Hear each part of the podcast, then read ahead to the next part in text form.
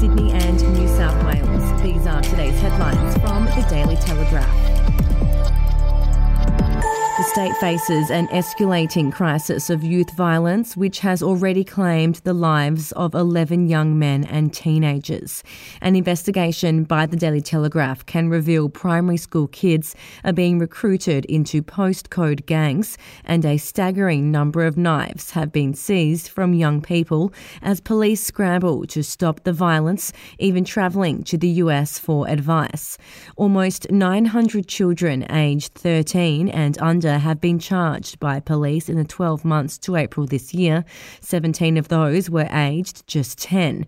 The Telegraph's new documentary, The War Young Blood, exposes the violent social media and drill rap culture fueling teen violence from the city to the bush. And if you'd like to read more on that story today, you can take out a subscription to the Daily Telegraph at dailytelegraph.com.au or download the app at your app store. Community sport in New South Wales is in crisis, with funding for organisations stuck at the same level as it was during the Sydney Olympics.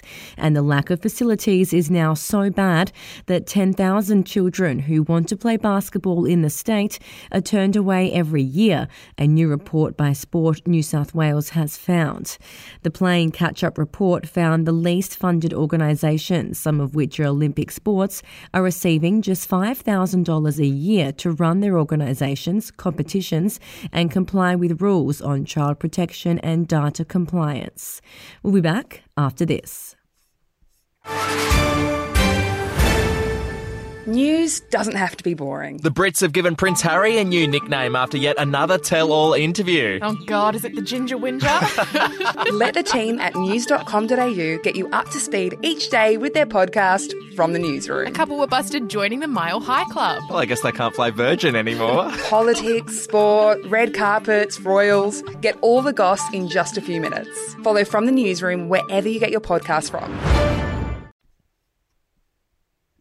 Premier Dominique Perrottet has denied his party is on the nose with voters following the Liberals' crushing defeat in Victoria, insisting his energetic government will avoid a similar fate when New South Wales voters head to the polls in March.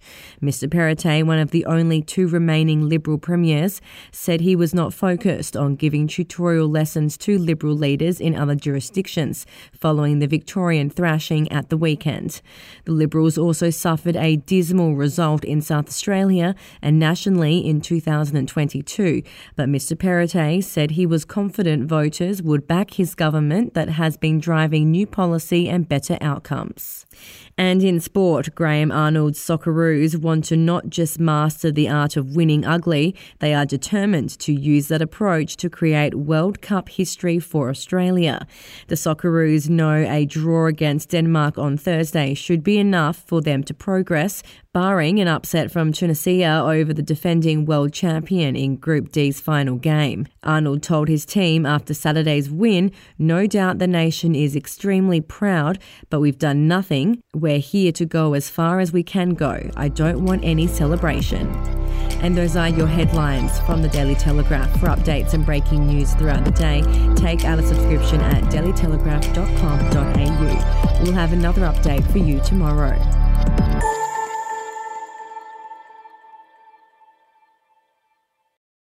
Are you ready to get an inside look at crime from someone who has investigated some of Australia's worst crimes? It was like Aladdin's Cave. The luminol found bloodied footprints and bloodied handprints on a wall, so it's Yeah. just like a horror movie. Former homicide detective Gary Jubelin sits down with cops, crims, addicts, victims, small time cheats, and big town lawyers as they tell their incredible stories. My house got raided. Next thing you know, I got bail refused. Next thing you know, I'm on a truck Yeah. to Parklea Prison. Listen to I Catch Killers early and ad free on Crimex Plus on Apple Podcasts today or wherever you get your podcasts.